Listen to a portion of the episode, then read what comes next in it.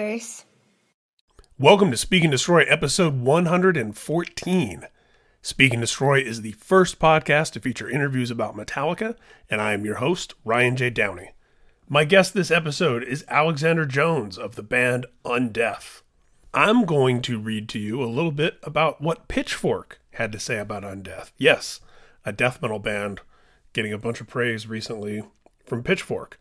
Undeath are bringing ghoulish fun back to death metal, reads the headline. The band talks about smoking weed, wearing crocs, and why they want their shows to be more like communal celebrations instead of solemn rituals.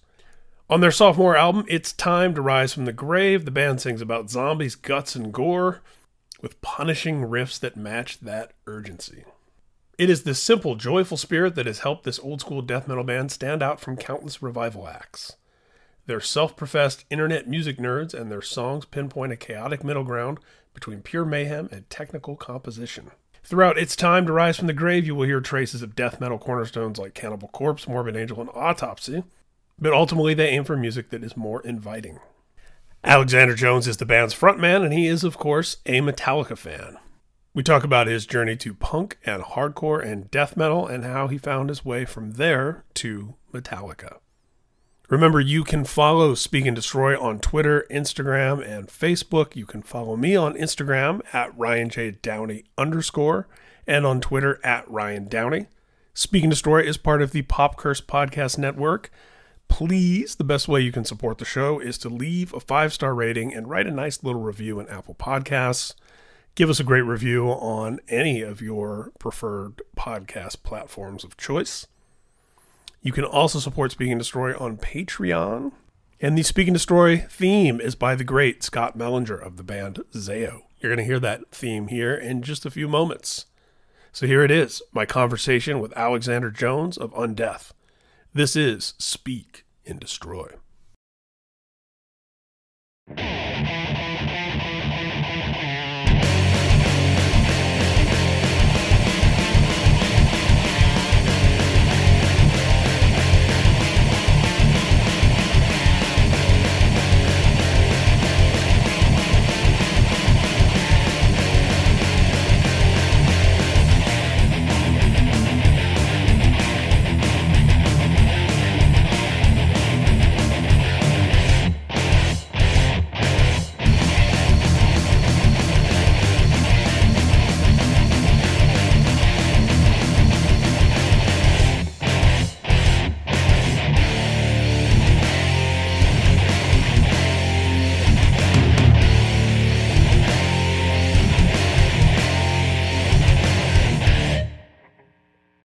The first music I ever got into that was like my own music, it wasn't just music that my parents introduced me to, was probably Green Day.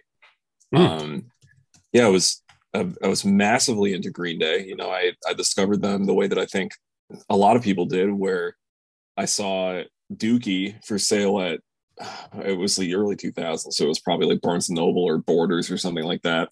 Mm-hmm. Um, and I was I was transfixed by it. You know, it's it's an album that is named after poop. Um, the the album cover is a giant mushroom cloud. Like mm-hmm. uh, everything about it just completely enraptured my uh, 10, 11 year old sensibilities.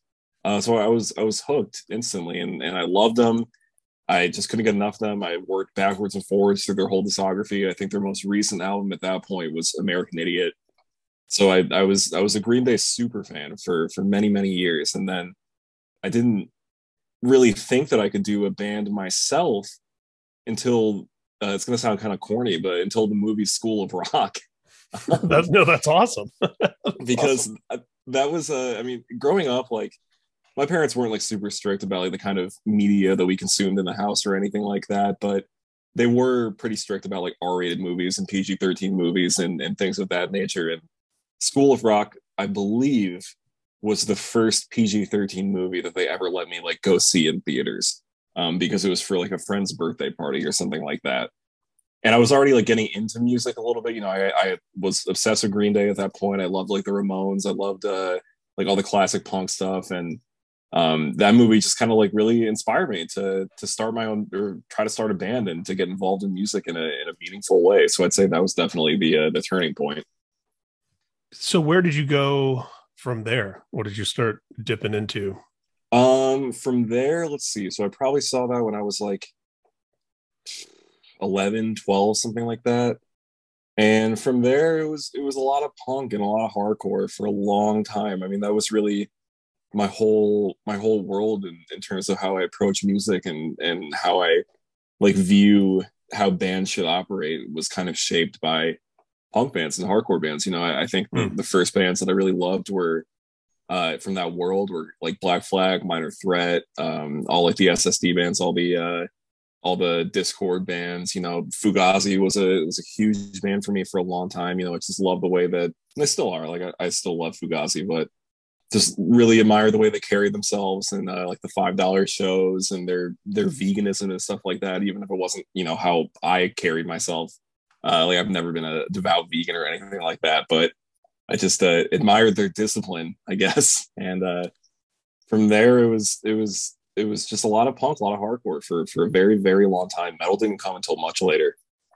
That's interesting. Yeah, it's I, I love the way that those journeys will take different twists and turns with people. I mean, for me, I was into new wave and 80s pop and and punk music first and then got into metal and then right. from metal sort of you know found my way back around to hardcore and then it's like you sort of eventually become a, an adult that hopefully can enjoy all of it those that yeah. stuff in your formative years totally and you know and you guys obviously got into some pretty extreme death metal um you know to to make the leap from like you said the dischord bands the sst stuff you know reading up on the band and seeing that some of the influences are you know everything from sadist to death cynic uh, i know you, you personally mentioned pig destroyer in one interview that i saw one of their records being oh, yeah. uh, crucial for you so yeah when did when did it get heavier um it wasn't until a little bit later so uh, i, I kind of had like a weird trajectory in terms of how I got into bands. You know, I I wasn't one of those people that you know discovered metal or listened to an Iron Maiden song or, or it was a very roundabout process. But I think like the first like extreme quote unquote bands that I really were into were like Opeth was a huge one for me. Mm. Um, just because they had that nice balance between the melodicism and the screaming, and they were you know, I could listen to them and I could feel like I, I was smart, you know, like uh, it didn't, it didn't seem, it seemed like an academic pursuit sometimes to listen to right. like Opeth. so yeah. Yeah. It, it, made me like proud that I was a fan of that band. So they, they were definitely like very influential. It was them between the Buried and Me was a big one. It was a lot of like the, the more progressive or like proggier metal bands were the first metal bands that I really got into. And then uh, it didn't really start getting like more straight. I didn't really start getting into more straightforward death metal until Cryptopsy. I think that was the first big one because somebody at some point had recommended me None So Vile, and at that point I was pretty fully warmed up to the idea of the band having like screamed vocals all the way through. Um, and they were like, okay, well, you're gonna love None So Vile. You know, it's this crazy death metal record. Uh, like the riffs are insane. The vocal performance is just like fucking out of this world. Like this guy's out of his mind. And I was like, all right, I checked it out, and I it's truly like one of those experiences that I haven't really had a lot of in my life, where I just fell in love with that album instantly. Mm-hmm. Uh, like None So Vile just like completely enraptured me from from the first time I ever listened to it, and from then it was like I, I couldn't consume enough death metal like if I tried. You know, I, I just I wanted to hear anything and everything that sounded even remotely like that. So you know, uh, Gorguts Obscura was was next on the list. I mean, I was obsessed with that album. Uh, you know, working back in the in the Cryptopsy discography, like uh, Blasphemies Made Flesh was a huge record for a while. Uh, you know, Morbid Angel got really into albums like Domination and Covenant, Cannibal, and then from then on, it's just like it's just death metal nonstop. So where does the the thrash stuff and and obviously Metallica fit into that whole puzzle? so that was that was even weirder um so i like eh, metallica was a band that i was like vaguely aware of but i think in in the my like prime metallica listening years like i feel like when i would have developed into like the most devout metallica super fan i was such a fucking like elitist fugazi guy mm. that uh it just it never clicked for me like metallica was like like this big rock band, and I, I just wasn't interested in that. You know, I was interested Yeah. in like VFW hall shows and basement shows and uh, bands with like very strong political affiliations and stuff like that. So the idea of just like cutting loose and listening to a band like Metallica just was not something I was considering at the moment. Um, and, it, and it wasn't like I disliked them. It was just it, it wasn't where my head was at. It wasn't where my heart was at at that time. But uh, I started giving them an honest chance when I was about probably 16, maybe 17, um, because there was a hardcore band that I really loved called Trapped Under Ice. Yeah. And you can probably see where this is going. yeah, sure. And now, and, and- now, and now there's a deathcore band called Creeping Death. I love it. Yes, yes. And uh, I thought the name was so cool and I thought it was so evocative. And I remember we I was in a car with some friends and we were driving to go see them and it was either Buffalo or Syracuse. I think it was Buffalo. And I mentioned that I was like, yo, I just love this band's name. Like, what does that even mean? Like, how did they come up with that? And then my friend kind of looked at me askance and he was like, wait, you really don't know? Like, that's that's a Metallica song. Like, have you never heard that song before? I was like, no, like what? Like Metallica, like the Enter Sandman band? Like, what are you talking about? And he was like, dude, you have to hear this. And he uh, had like the CD of Ride the Lightning in the car and he just threw it on. And I was like, this is Metallica? like, this is awesome. Uh, so I was just, I, I, I, was like flummoxed by the fact that I've been sleeping on this band for so long. And uh, yeah, I, I think I've just been an avid Metallica listener ever since. That's amazing. And by the way, you know, we all have those elitist phases, of course. I think that they're important. It's just as long as we come out of them eventually. Oh, That's the key. And the fact that you were already coming out of yours by like 17 is is a great sign. Because Yeah, you know, for a lot of people, they never come out of it or, or not until like way later in life. Sure, yeah. I, I get the sense sometimes that I've been spending my entire 20s kind of like making up for lost time uh, because I feel like there were all these bands that I dismissed when I was first really getting into like underground music or extreme music or whatever you want to call it that I just I never gave them a chance because I thought they were lame or I thought they were corny or they just weren't cool. And Mhm. now, like the, I feel like the past four, five, six years of my life, I've just been discovering all these bands, and I'm like, yo, did you guys know that like Slayer is dope? And people are like, yeah, of course. yeah. Well, it's cool though, the kind of reverse engineering because we're, you know, I'm a bit older than you. So Metallica, Megadeth, Slayer, you know, those bands were still very underground as I was discovering them. But I had a similar trajectory in the sense that, you know, in my teenage years, I didn't take anything seriously that had to do with like Scorpions or Deep Purple or Zeppelin or even Sabbath to an extent. You know, I, I remember I respected Sabbath, but just like, yeah, like all that stuff just seemed like a different world than the stuff that I was really into. And there were certainly bands that I thought of, you know, because at that point, you know, whether it was like Van Halen or Scorpions, like those bands just seemed like big, huge rock stars, like you were saying. Metallica Right. probably seemed, and and I was going to see, you know, bands like Sacred Reich and Atrophy and you know uh, Overkill and stuff like that as they were coming to my town and playing like you know these smaller theaters and and sometimes like you know VFW hall type places, and then you know of course getting into hardcore after that was even more of that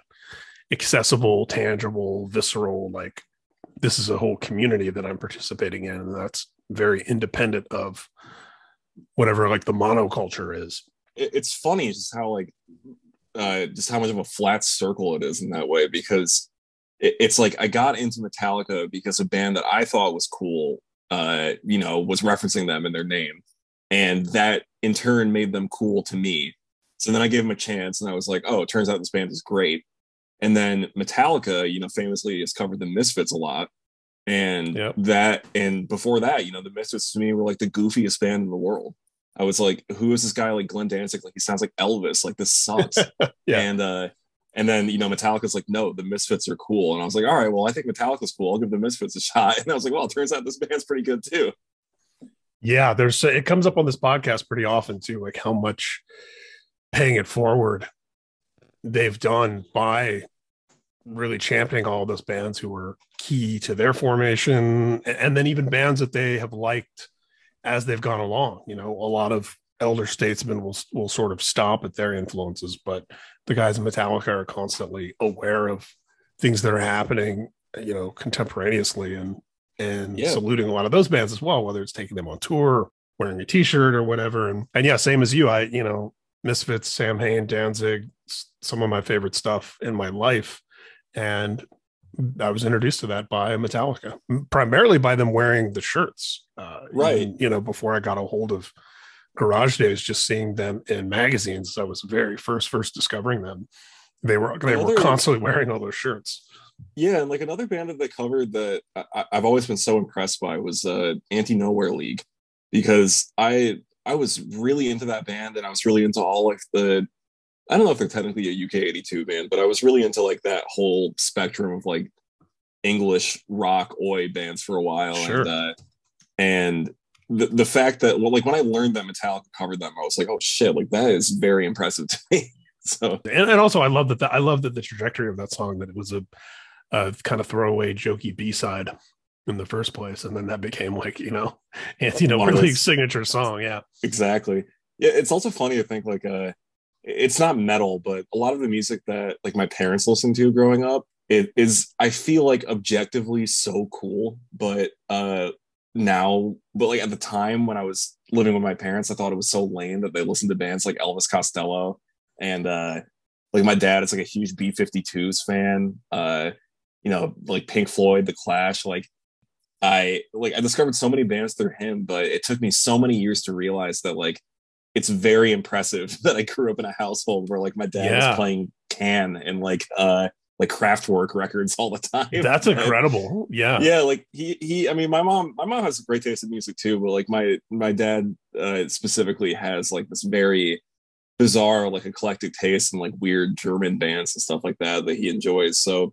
but like growing up for the longest time like that whole world of music was just like the weird shit that my dad enjoys and uh, i didn't really think anything about a band like Kraftwerk. you know i was just like oh that's my dad's band and then uh, right. Yeah, and then like I started like Wow. meeting people in college like later on, and you know, every other people that were like interested in music and music history and stuff like that, and like those kids seemed to think that Kraftwerk was really cool. I was yeah. I was gonna say college is usually when people get uh, Yeah. all the way like you know. Uh, and I was like, oh, into like, that turns stuff. out my turns out my dad has great taste. like that's surprising. That's amazing. Yeah, it certainly wasn't anything as uh, relatively obscure as like you know can or or you know psychic television or anything like that. You know, but my mom was. I grew up in Indiana. and My mom was really into country music, which wasn't unusual, but I had a similar thing where I was very dismissively like, "Oh, my mom likes country, and country is lame."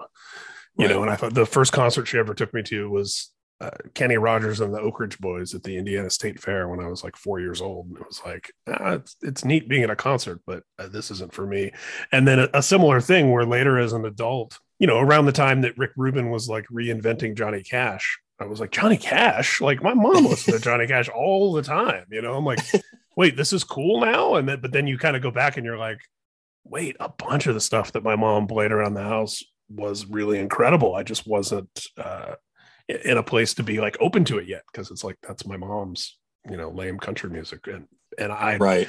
you know and and it, yeah it's just funny to see like Linda Ronstadt or or Dolly Parton who's like a saint in pop culture right now. You know like these these were all the like people that my mom really loved and that I heard around the house all the time. So yeah later as an adult you know I had an opportunity to get kind of a backstage uh, so to speak behind the scenes peek behind the curtain at the country music hall of fame in nashville and yeah it was just interesting because i was walking around in there with some people who who had kind of found country later or were getting immersed in country and and i'm like man i got this stuff's like in my dna from very very young so yeah i think we're Yeah. i think we're very blessed to have had that even though we didn't recognize how cool it was at the time Totally. Yeah. I mean, I, I feel like being vocally into Dolly Parton that's just about like the coolest thing you can do at this, you know, juncture in time. So that's got to feel pretty crazy.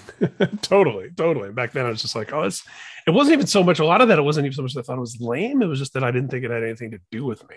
You know? Yeah, definitely. It yeah just- it- it's it's funny to think in that sense too like uh you know i was watching the grammys last night with my girlfriend and they had a a, a trailer for a Danny Boyle directed Sex Pistols documentary. Yeah, yeah, which uh, And, uh, which Johnny Rotten is appropriately angry about. yeah, of course. Well, yeah. I, you, I mean, you would want him to be. It would be disappointing if he was behind it. Yeah, exactly but it, that got me like just kind of feeling kind of a little nostalgic because and, and just like laughing at myself a little bit because when i was 11 years old the sex pistols were like my dad's band and to me like punk rock like everything that it's like hilarious to say but like everything that encapsulated what punk rock was all about was green day and like the idea of the sex pistols being this like you know genre defining uh historic band was was laughable to me. I was just like, this band is goofy. Like their name is the Sex Pistols. Like that's dumb. they had one Uh, out. They had one album. What the heck? Right. Yeah, then And now I'm like, yeah, and like now I'm watching this trailer for this docu series, and I'm like, oh, the Sex Pistols. Like I can't wait to see that. And I'm like, oh, I'm just I'm becoming my father. yeah and then you also look at the the historical thing and you're like wait like swearing on television was like a, a cultural like milestone like Yeah. you know like panic in the streets moment you know like like so many things that like a group like the sex pistols were doing that was dangerous once upon a time that seems passe to us now Yeah, you know when, when you put it in the context you're like yeah somebody walking around with a safety pin like pushed through their nose that was insane to somebody on, in the streets in like western civilization I mean, Um, that guy, he probably, there's so many people living in England at the time. If just like the words Johnny, like, oh yeah, there's a man and his name is Johnny Rotten. Like, that Yeah. would probably give somebody Yeah. a heart attack.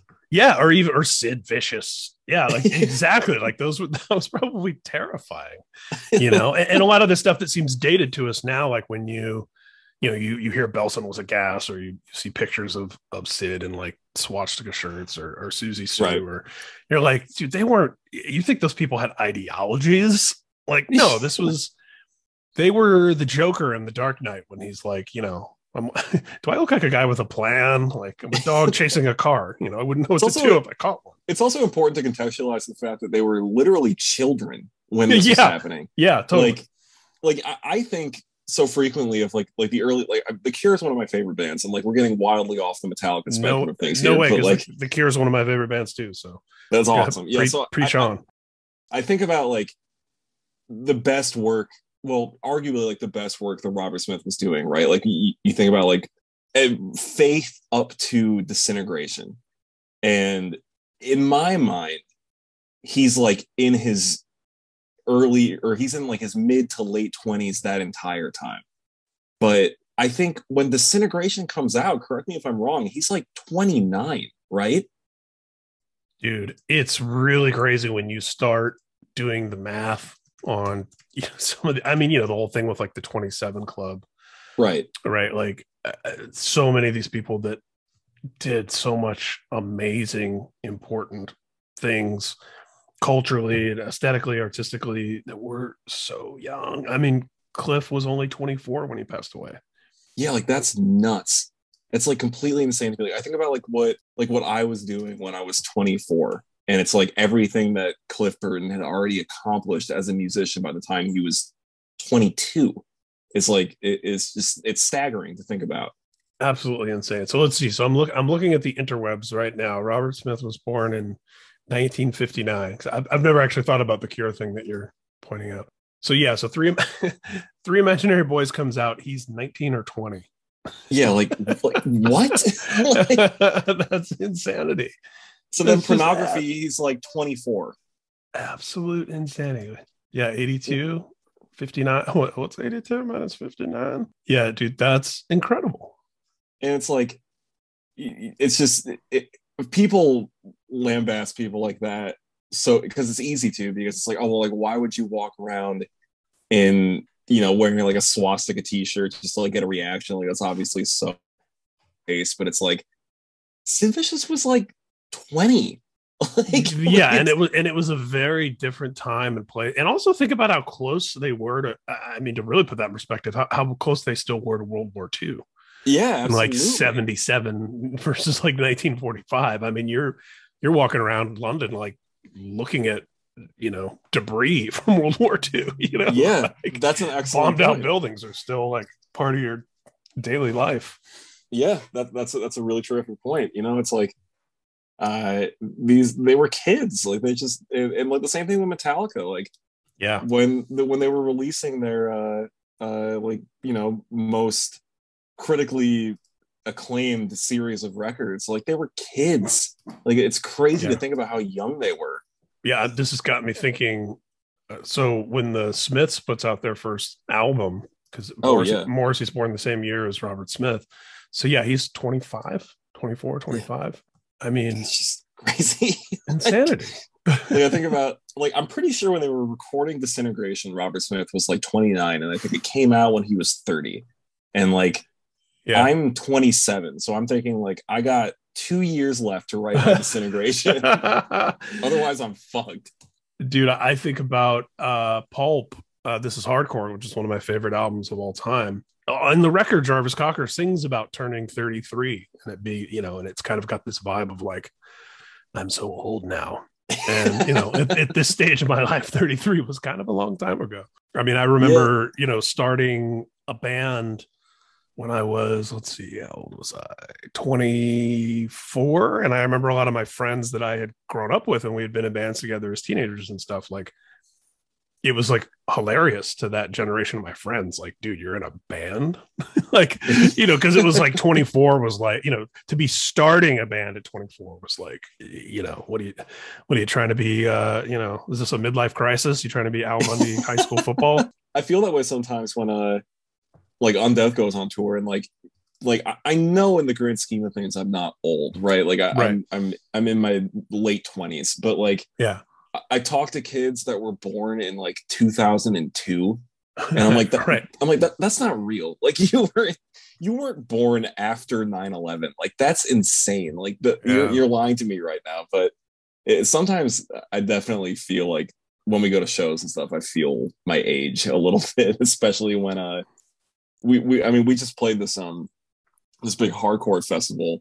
in in Louisville called LBB mm-hmm. and I feel like I mean, there were some elder statesmen there for sure, but I feel like the crowd like really skewed young in a way that I was not mentally and spiritually prepared for. I was like, I was yeah. like looking around at these kids and I was like, oh, I'm old. Like these kids are unironically wearing JNCO jeans. Like I'm fucking old. Yeah, it's and it's weird when you start seeing things like you said, the sort of flat circle of of things coming back around. And as we're sitting here talking, I mean, certainly Metallica and every one of their all of their contemporaries, right? Like Dave Mustaine was the oldest of those guys, and he turned sixty recently. And you're like, yeah. wow, wow, that's crazy. But then you, but then you remember that you know everyone in Sabbath is like 10, 15 years older than everyone in Metallica. You know? Yeah, yeah. I mean, Ozzy is is you know allegedly dousing himself in water every night so that the crowd doesn't notice him pissing himself. like it's it, it's crazy how much these people have have aged but i feel like with with metal unlike any other subgenre of music like there's so much respect for your elders there. Dude so absolutely. Like, and and and, it, and it's a style that you can age into. I was having this conversation with one of my good friends just a couple days ago and we, have talked about it before. You know it's here's a, here's an interesting comparison.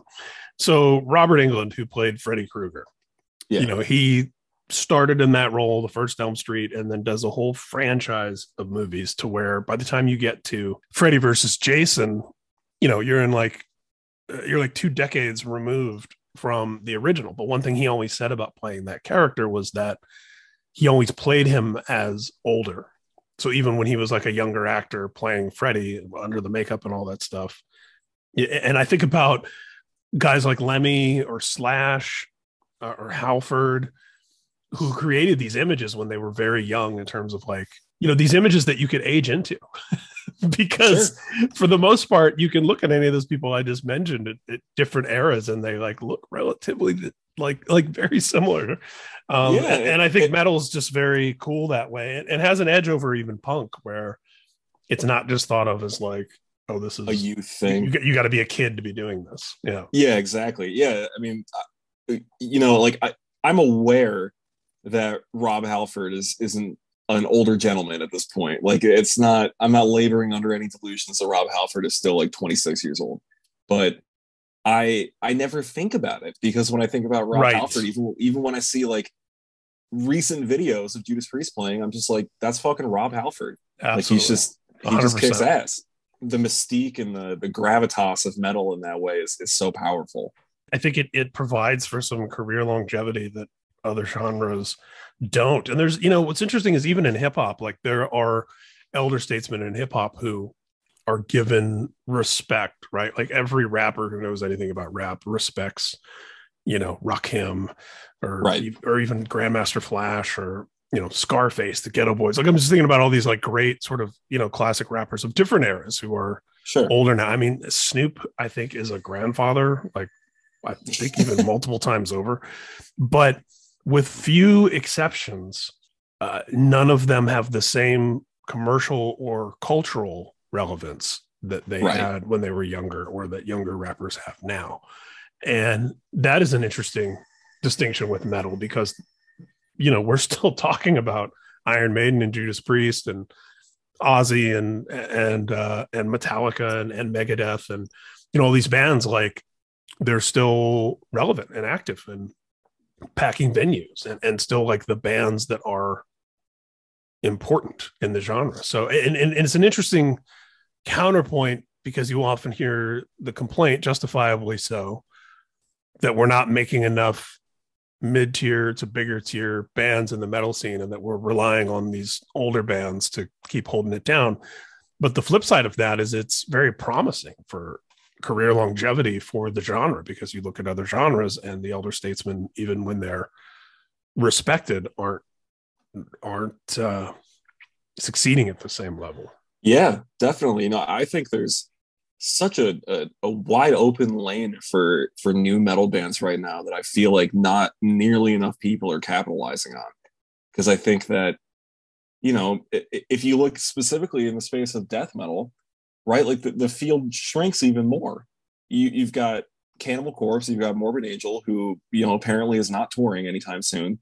Um, like I'm trying to think of the other like staple hallmark like uh all-timer big four death metal bands like there really aren't that many at least aren't that many that are active and touring and are still like packing out venues and stuff so there's there's such potential for bands right now to reach like really exciting heights and i feel like people maybe aren't grasping that as much as as much as they should be because Yeah. like if if I'm, I mean, it's it's difficult for me to say because I am in a death metal band, but like, if I was starting a death metal band right now, it, maybe it sounds egotistical, but just looking at it from a from a purely like career trajectory standpoint, like what I what my ultimate lofty goals and ambitions would be with my band, you know, my goal is not to go on tour with Cannibal Corpse. My tour would my goal would be to become Cannibal Corpse. right Like right I want to I want to be that next band that gets to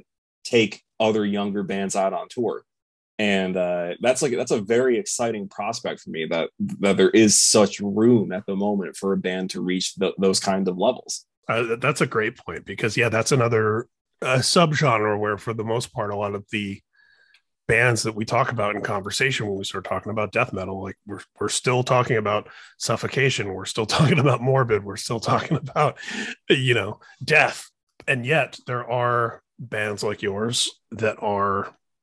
I mean, one of the things that I said to your publicist when she asked me if I'd be interested in having you on is I was like, you're doing a great job as a publicist because I keep seeing and hearing about that band. you know, like and that's uh that's not common in the genre. You know, it's like I feel like every couple of years, you, you know, Revocation kind of had a moment, and you know, Whitechapel before that, obviously the deathcore thing, Suicide Silence, and you know those bands. Yeah, yeah. But uh, but you guys are, I, I feel like having that moment right now where the name sort of keeps cropping up, and that there's there's a respect level that you seem to be getting, which is, you know, you can't buy that. You know, it can't be manufactured. Sure, yeah. You know, I I think like it, just bringing it all back to the beginning, like it, it it's all like punk rock to me. You know, like it's even in the most death metal aspects of it, like naming songs very gory and, and silly things to like get a reaction out of people and like going on stage and playing this very complex and like physically demanding music. The way that we approach it and the way that that i view um just like the the way that we carry ourselves as a band like it, it it's it all comes from punk. It all comes from hardcore. It all comes from just like mm-hmm. learning how to do it yourself and learning how to do it with respect and integrity and and not like getting involved in kind of the big dick pissing contest that exists in so much of like the world of music.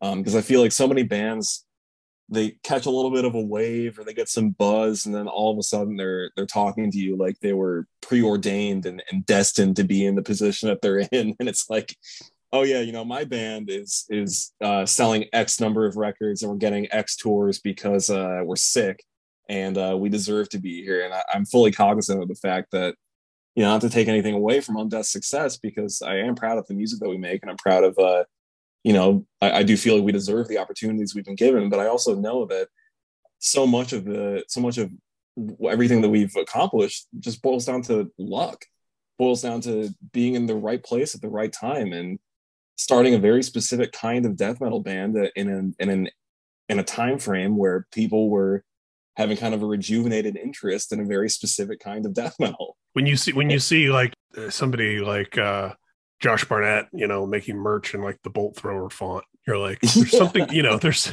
there is something out there that like this stuff is still there's a hunger for it. And and uh, you know, I know you guys get kind of lumped into the old school death metal revival thing, uh, and I don't think that that's bad. I remember the when the old school thrash revival was happening, we got so many great bands, many of which are still making great records. So totally, um, I say bring it on yeah it's like when i when i look at the the bands that we get kind of uh lumped in with like when i when i hear a band like Sang with Sanguisugabogg or frozen soul yeah. or um, yeah like 200 stab wounds or like any of like the the bands that have kind of ri- risen from that maggot stomp scene you know i i listen to them and i don't think we sound alike but i also consider them my peers just because right. we're all in like new young death metal bands and we're all kind of doing something that's that's a little uh contrarian to what was pervasive before yeah i, I don't think morbid angel or, and deicide sound alike exactly. but you also like understand why we you know or, or carcass or you know but there's a reason why we associate like certain bands together whether it's labels or tour packages or generations or exactly you know, shared reference points and all that yeah so 100% I would I would argue, of course, you know, just as much as Diamond Head and Motorhead and Deep Purple and uh, Sabbath and all of this stuff were absolutely essential to the existence of something like Metallica. I would say that Metallica is definitely in the DNA of death metal, even for death metal elitists who may not realize it or may not have gone back and revisited it. Like, sure. you know, it's it's there. I, I would imagine that lineage became sort of more apparent to you as you started to immerse yourself in the Metallica stuff. Oh, definitely. I mean, uh, I think it's death metal is in particular is in a really interesting spot because at the very beginning, I, feel like the main reference points for for you know the bands that we would consider to be like the genre forebears and like the starter bands of death metal were all very much influenced by by thrash and by bands like Metallica and and uh, and Megadeth and stuff like that. I feel like that that influence is very apparent when you listen to like the early Cannibal, the early Morbid records. Mm-hmm. Um, but now we've kind of found ourselves in this position as the genre has gotten older. You can correct me if I'm totally off base here, but I feel like now death metal bands are primarily influenced by other death metal bands. Yeah, no, absolutely, and and and that, and that's what inevitably happens with genres, right? Because you think like you know, type Type O Negative was influenced by Sabbath and by uh, you know probably Joy Division or Bauhaus or whatever, and then you have bands that sound like Type O that are just influenced by Type O, right. you know? Yeah, and that's just sort of the way it, it goes. Yeah, and like our our band, I feel like in particular is has been interesting just to kind of like to just watch us grow over the years and and just viewing it because it's hard sometimes to think about like my own band because I'm I'm biased obviously and I'm I'm in the mix while it's happening so I don't always get or rarely ever get an objective perspective for how our band like works and our place in the world but um i feel like when we were writing our first record and our first couple demos we were like a death metal band that were that was influenced by death metal bands you know we we listened to so much cannibal so much suffocation like not and besides just the classic stuff you know we listened to like fetid and cerebral rot and like all these uh newer death metal bands that we were loving at that time too But with this record, with It's Time to Rise from the Grave, I feel like we we've worked backwards and now we're taking not more, but a equitable amount of influence from like thrash bands, from new wave of British heavy metal bands. Like there's just as much Judas Priest and Metallica and uh and like uh classic like Ozzy solo uh influence in this record as there is, you know, just death metal. And I would still say, you know, its time is 100% through and through a death metal record, but and we're like 100% a death metal band and like that's not going to change anytime soon, but uh, working back through history and and drawing from more disparate influences uh, has been like tremendously rewarding. It's been a really awesome process. So now comes my toughest question of all. Uh, well said, by the way. This has been a really fun combo. Let's rank the Metallica records. where do they, where where where do, where do they all stand for you? And you can, and you can take your time because I'm springing it on you. All right, let me uh let me get the list in front of me because I don't know if I'm going to be able to remember all of them off the top. Actually, you know what? I don't need it. Let me if I if I'm forgetting any, just let me know. So we actually did uh, on a tour that Undeath did in November of last year. We we kind of have this like van tradition where throughout the length of a tour, we'll try to listen to like one or two band discographies. Mm. And uh, I, I like this plan it's just it's a fun way to like kill time in the van. It like gives everybody something to look forward to on like really long, grueling drives. And it's it's just funny because you get like all the highs and you get all the lows. So it's like something everybody can kind of rally around and enjoy. So we did the Metallica discography. So this discography is still relatively fresh in my mind. And uh, you know, I'll, I'll cop to it. When we finished it, uh, I told everybody in the van that I never wanted to hear James Hetfield's voice ever again. Too much at once. Yeah. I was so fucking sick of it. like I just couldn't believe how much it had, had grated on me. But I digress. Okay, so I don't I don't think he'd be I don't think he'd be offended to hear you say that. he'd probably be like, yeah, man, I get it. but and this is coming from somebody who fucking loves Metallica. But like at the end of that run, I was like, I don't need to hear this band for another year or two. When um, you when you do so when you do the whole discography, I assume, especially for bands with that dense of a catalog, that you skip live records and yeah, yeah. So we know, just studio albums, studio albums, and then we we skipped around uh like the garage inc stuff a little bit.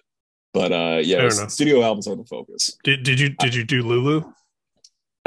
we got we had ambitions too. We got about eight minutes into it. I love ambitions too. That's the that's the best answer I've ever heard, dude. It, uh, I have. Uh, I, I mean, obviously, I am. You can't be a bigger Metallica fan than I am. I, I do a Metallica podcast for, for starters before I start laying out my credentials, and I have never made it all the way through Lulu. And we every year since it's been out, at some point I will inevitably be like, maybe this is the year, and I just uh, I can't do it.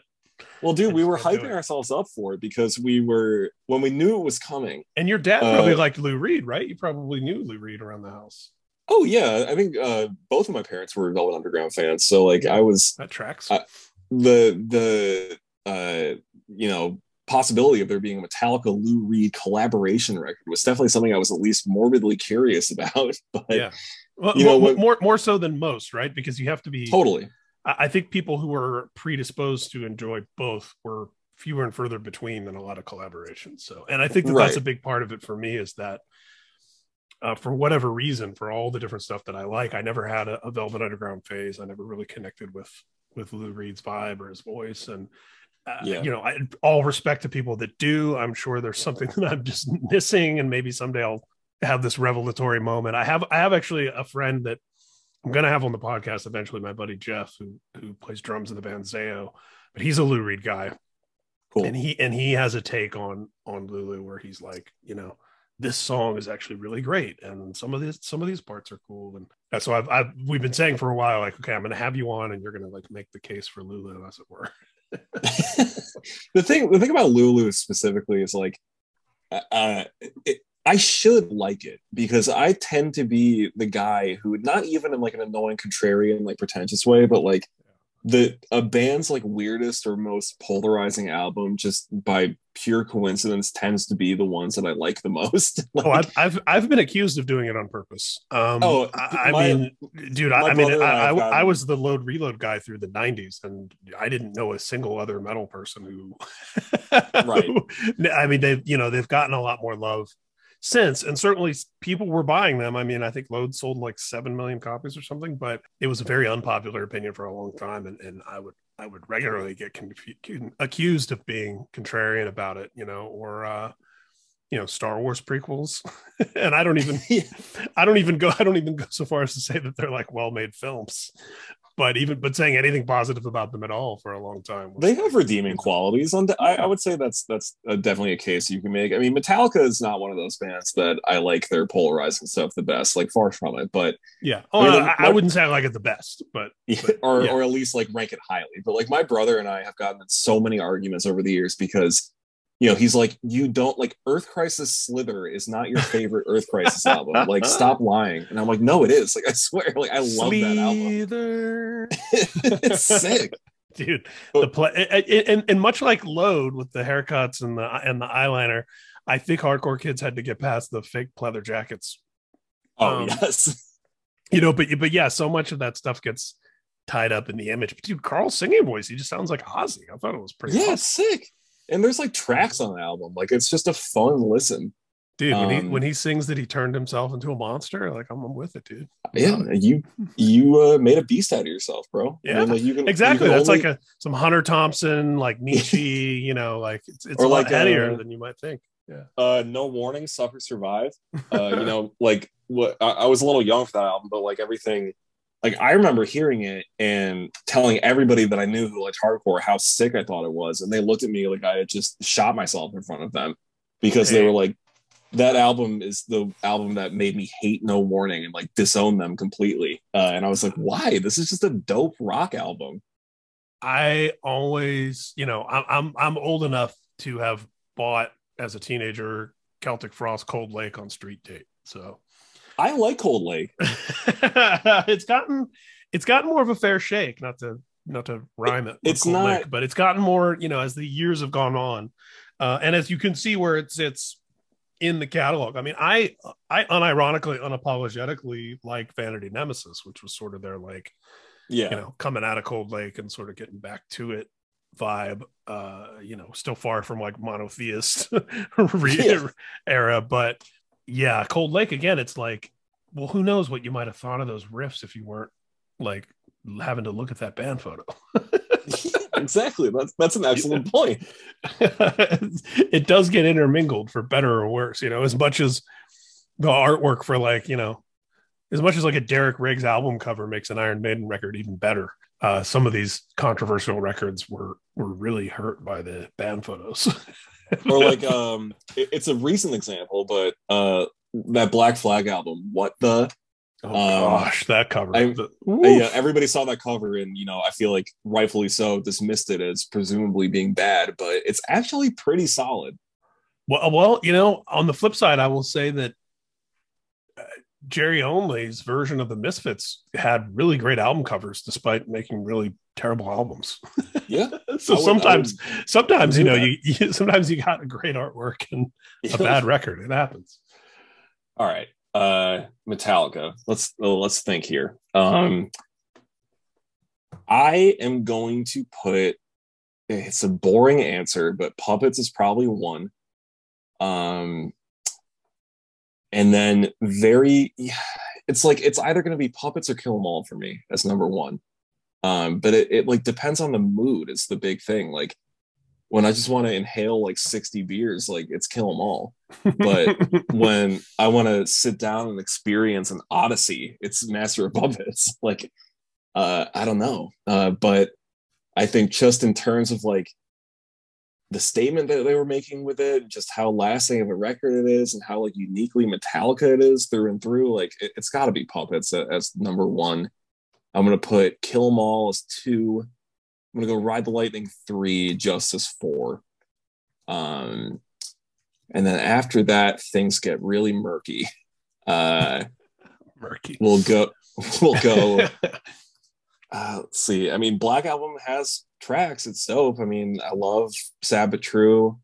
Uh, yeah, that's that's got to be five. Sabbath, uh, Sad But True of Wolf and Man through the Never. Yeah, through Never yeah. Sick. Like uh, that's that's a that's a great album. Uh, so that's my top five. And honestly, like I will I will do you the service of ranking the rest of these albums, but I'll tell you outright they could uh, be they could be interchangeable. a lot of them could be pretty interchangeable. yeah, fair, fair enough. Uh, so six, six. I'm going to put Hardwired. Um, I love Hardwired because it's awesome, and it, it.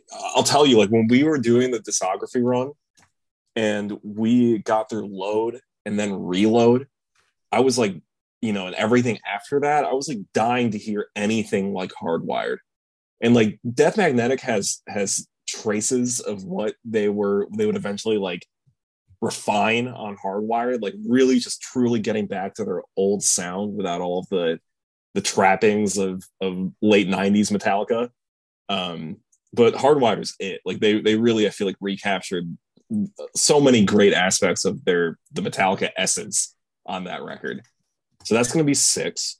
Yeah, and I, w- I would argue because the thing is, I love Death Magnetic, but what I've realized over time is that I don't tend to go back to it.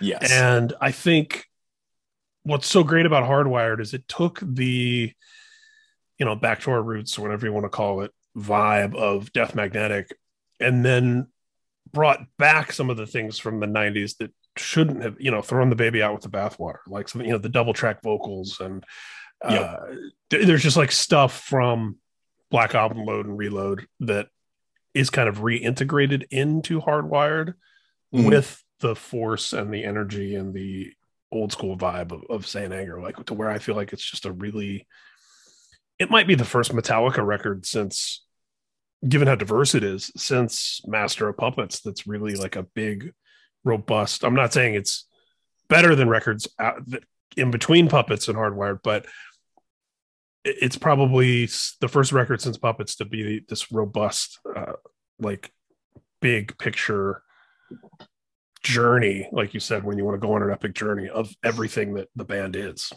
Yeah, totally, and it feels it feels like focused in a yeah. way that yeah. that band hadn't felt in a long time.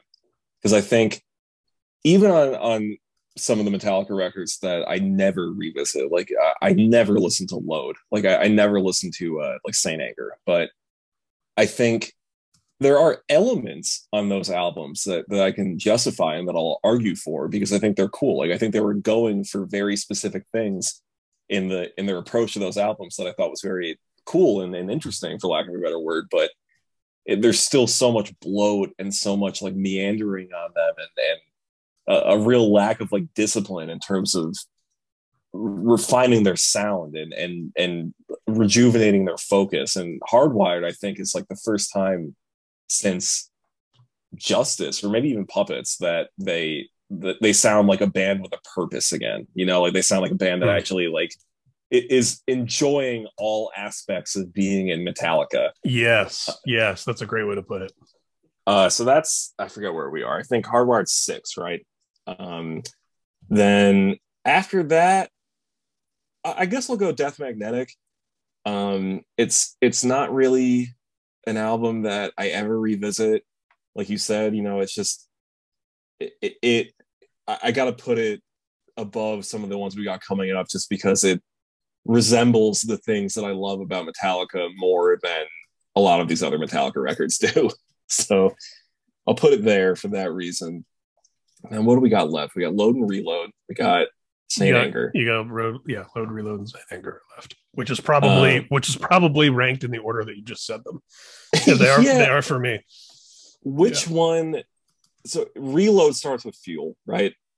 Well, uh, load has the Outlaw Torn and Bleeding Me, which are two of my favorite True. Metallica songs of all time.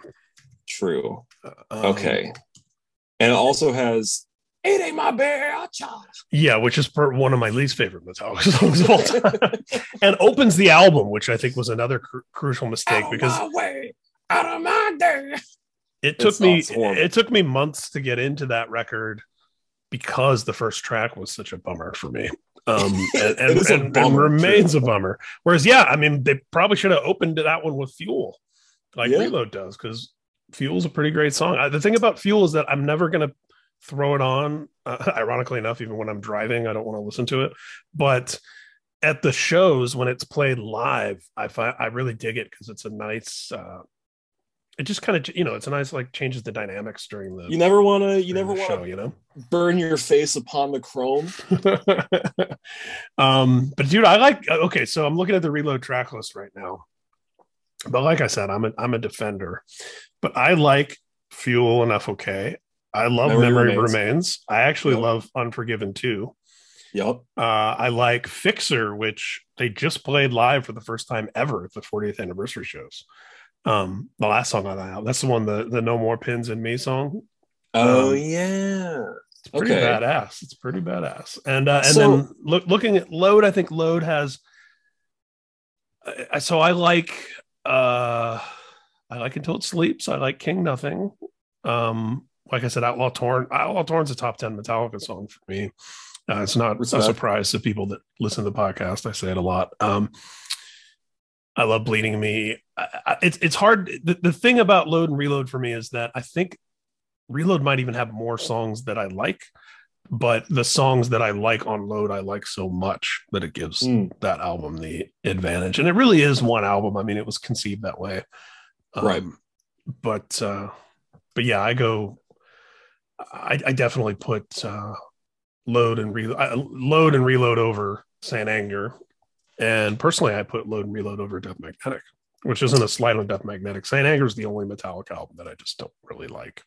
sure. Yeah, I, I gotta put respect on that, man. That's a that's that's a bold opinion to have, and I think that's very cool. Um, let's see. I mean, honestly, like I haven't listened to Load or Reload since we did that discography run, so I I uh they're not particularly fresh in my mind. Whereas like an album like Puppets or Kill 'Em All or Ride the Light Lightning, I feel like I listen to like once a month.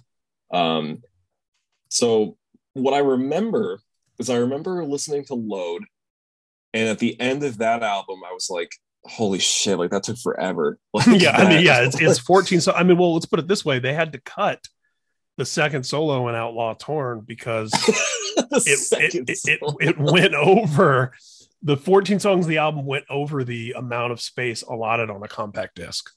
yeah, that's kind of the Metallica problem, isn't it? Is they they have a really hard time ending songs Or, or just editing, you know, or Yeah. editing at, at all. Yeah. Period. I mean, San, I mean, San Anger is the ultimate example of like, cool. If that, if you would have brought that to someone as your pre-production demo and said, "We're ready to make our album," we Make could have, we could have ended up with something great. Yeah, Uh, but then I remember with Reload, that one.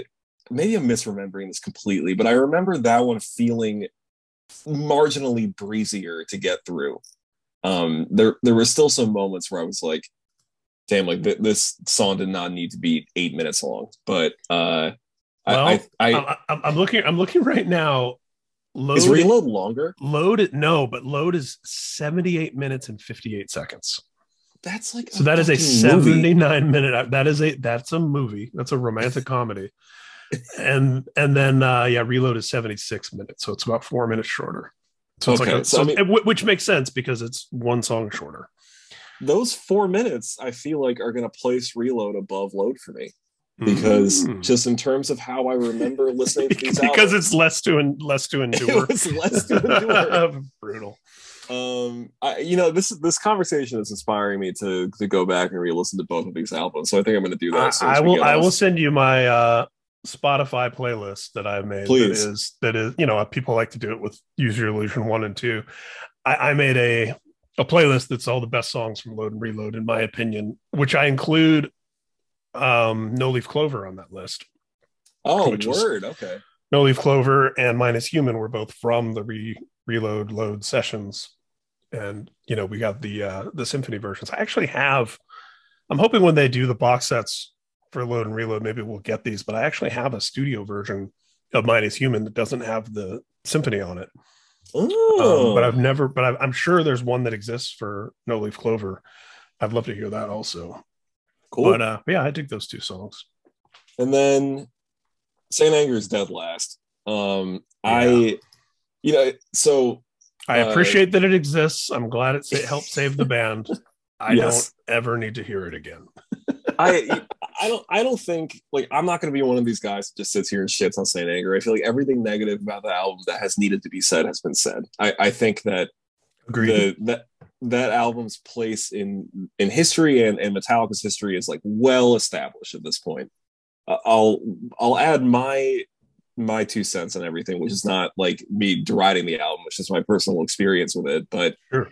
um, the uh, the there was a guy who used to play in in the band Sanguisugabogg. His name was Cam, um, and he he left the band for various reasons. Uh, uh, sometime early last year, I want to say, but he was the uh, was he's very much still alive. He is the biggest. He's not dead. I'm not going to memorialize this dude, but uh, he is the biggest Saint Anger defender defender I've ever met.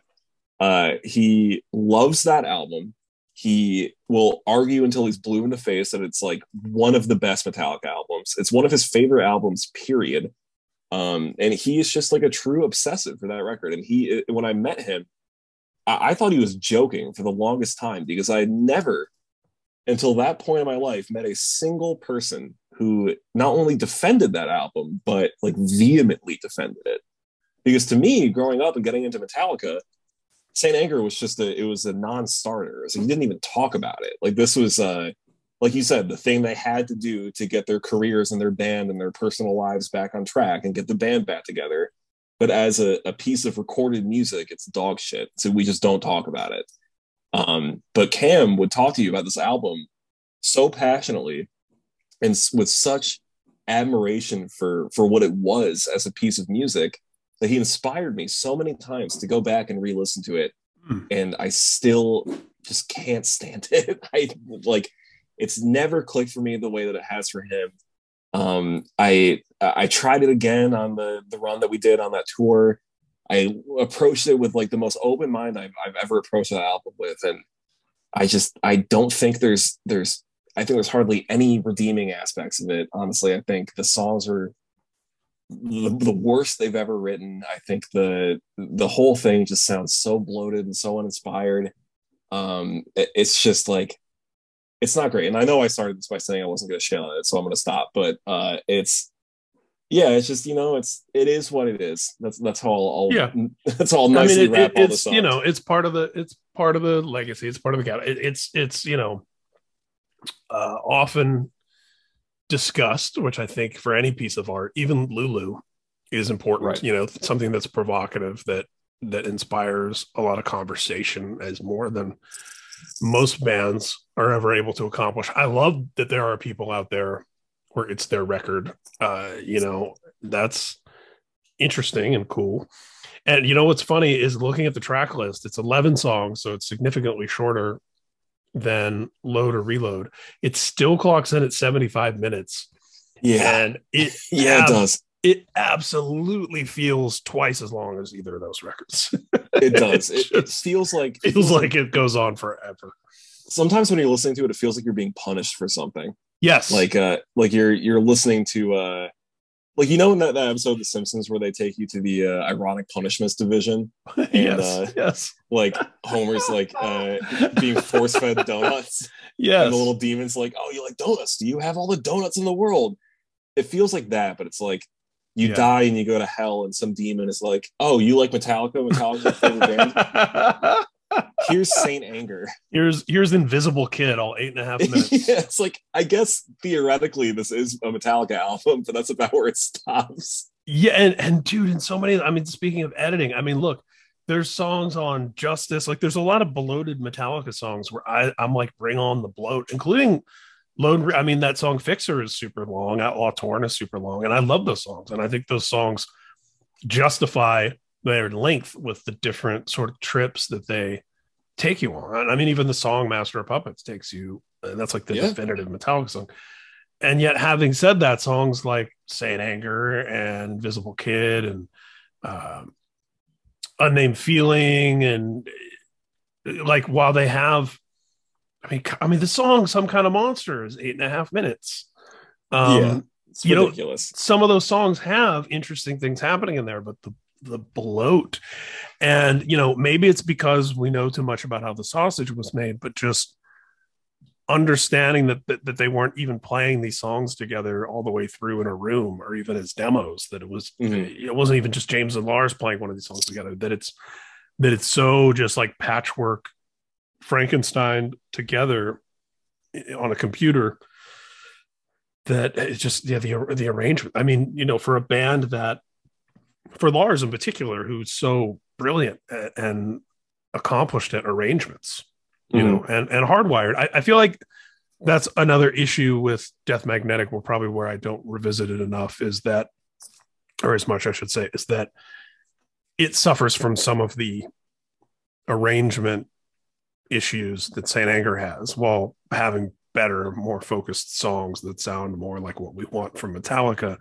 And I think and I think Hardwired is where the arrangements came back together. It's got like the Black Album brain in terms of how perfect the arrangements are, but Agreed. uh, you know, with some more kind of aggressive stuff. So Yeah, and, and on that same note, you know, uh, one thing that I will say is like a silver lining for uh, Saint Anger is that it gave us the some kind of monster documentary. exactly, which, Which- is which is a f- masterpiece of film. and It is, it is, the it's truly definitive like, rock doc for sure. It is, and unironically, it's one Yeah. of the best movies I've ever seen. Agreed, Um, 100%.